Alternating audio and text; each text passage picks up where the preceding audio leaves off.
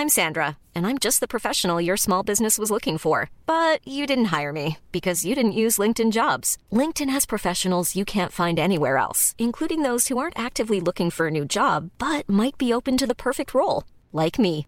In a given month, over 70% of LinkedIn users don't visit other leading job sites. So if you're not looking on LinkedIn, you'll miss out on great candidates like Sandra. Start hiring professionals like a professional. Post your free job on linkedin.com/people today.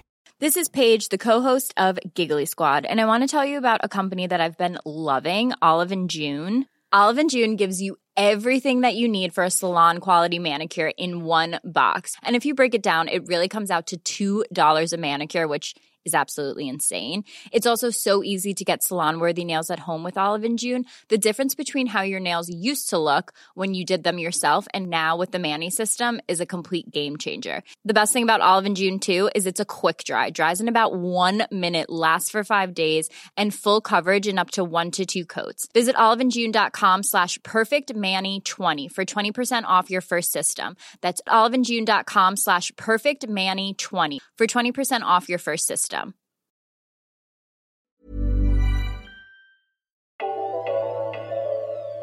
Hospitals get the green light to start bringing back elective surgeries, with a few conditions.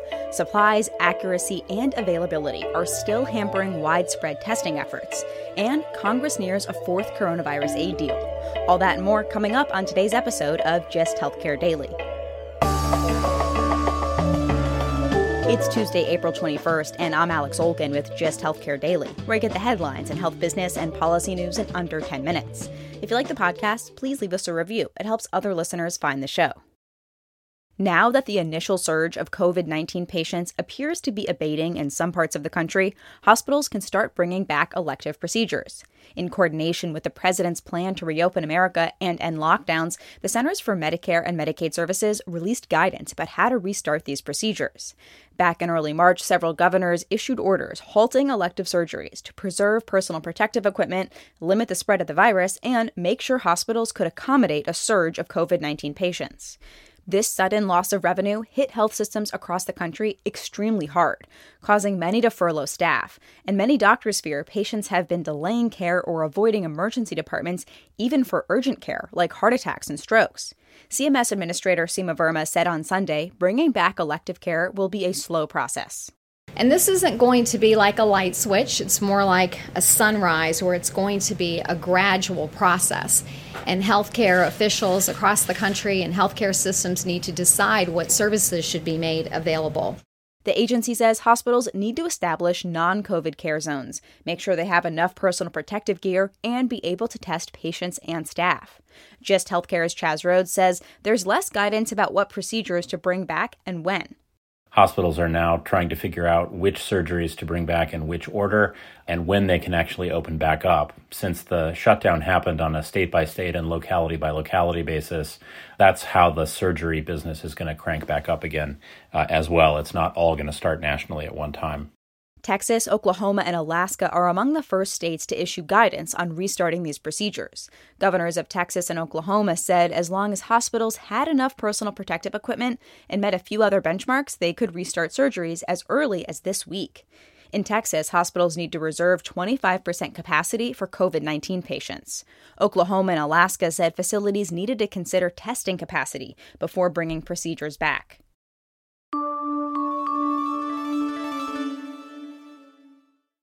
Plans for restarting elective surgeries and reopening the American economy hinge on a consistent decline of new infections. Information that we will only know if there's widespread, accurate testing. There are still several testing related problems. First, the supply of testing equipment. Sunday, President Trump said during the daily briefing that he would be invoking the Defense Production Act to compel Puritan Medical Products, based in Guilford, Maine, to make more testing swabs, although he backtracked on that during Monday's press conference. Second, the country is still struggling to get adequate diagnostic testing in place, as it has since the early days of the pandemic. As the New York Times reports, faulty tests from the Centers for Disease Control and Prevention delayed nationwide COVID surveillance efforts by about a month. And although diagnostic testing capacity has since increased, it's still uneven across the country, and not where many public health experts say it needs to be before reopening the country. Third, in the past few weeks, there's been a focus on antibody testing to see how much of the population has been infected and may now be immune. New York Governor Andrew Cuomo said starting this week, health officials across the state will be testing thousands to see how widespread the infection is. We're going to do that in the most aggressive way in the nation, where we're going to sample people in the state, thousands of people in the state, across the state, to find out if they had the antibodies. That will tell us for the first time what percent of the population actually has had the coronavirus uh, and is now, at least short term, immune to the virus.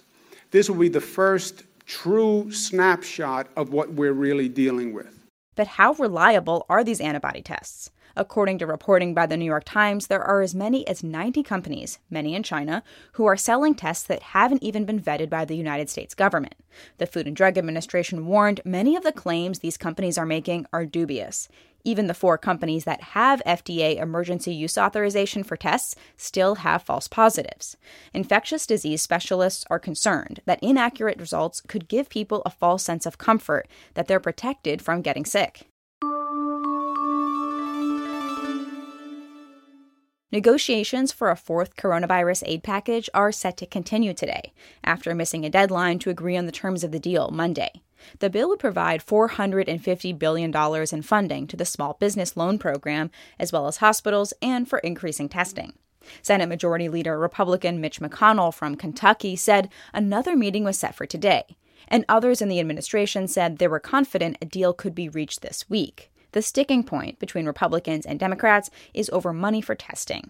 Democrats want more money for testing and aid for states whose budgets have been hard hit by the crisis. Their current proposal includes $25 billion for testing and $75 billion for hospitals. The rest of the money would go to replenishing the Small Business Administration loan program and disaster funds. It ran out of money after approving nearly 1.7 million loans to businesses that applied.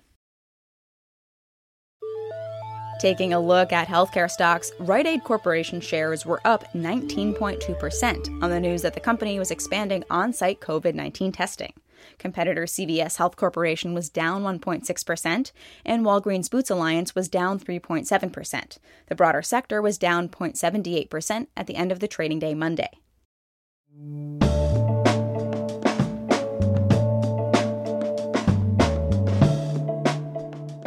Thanks for listening to Just Healthcare Daily. I'm Alex Olgin. You can check out more insights on healthcare business and policy news on justhealthcare.com.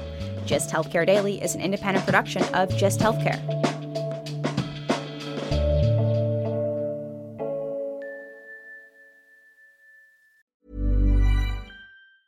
Hi, I'm Daniel, founder of Pretty Litter. Did you know cats tend to hide symptoms of sickness and pain? I learned this the hard way after losing my cat, Gingy. So I created Pretty Litter, a health monitoring litter that helps detect early signs of illness by changing colors, saving you money and potentially your cat's life. Pretty Litter is veterinarian developed, and it's the easiest way to keep tabs on your fur baby's health right at home. Go to prettylitter.com and use code ACAST for 20% off your first order and a free cat toy. Terms and conditions apply. See site for details. Planning for your next trip?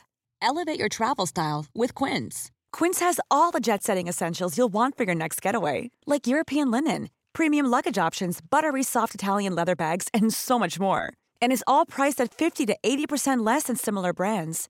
Plus, Quince only works with factories that use safe and ethical manufacturing practices.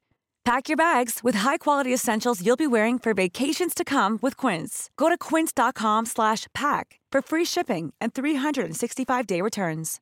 Imagine the softest sheets you've ever felt. Now imagine them getting even softer over time. That's what you'll feel with Boll and Branch's organic cotton sheets. In a recent customer survey, 96% replied that Boll and Branch sheets get softer with every wash. Start getting your best night's sleep in these sheets that get softer and softer for years to come. Try their sheets with a 30-night guarantee. Plus, get 15% off your first order at bollandbranch.com. Code BUTTERY. Exclusions apply. See site for details.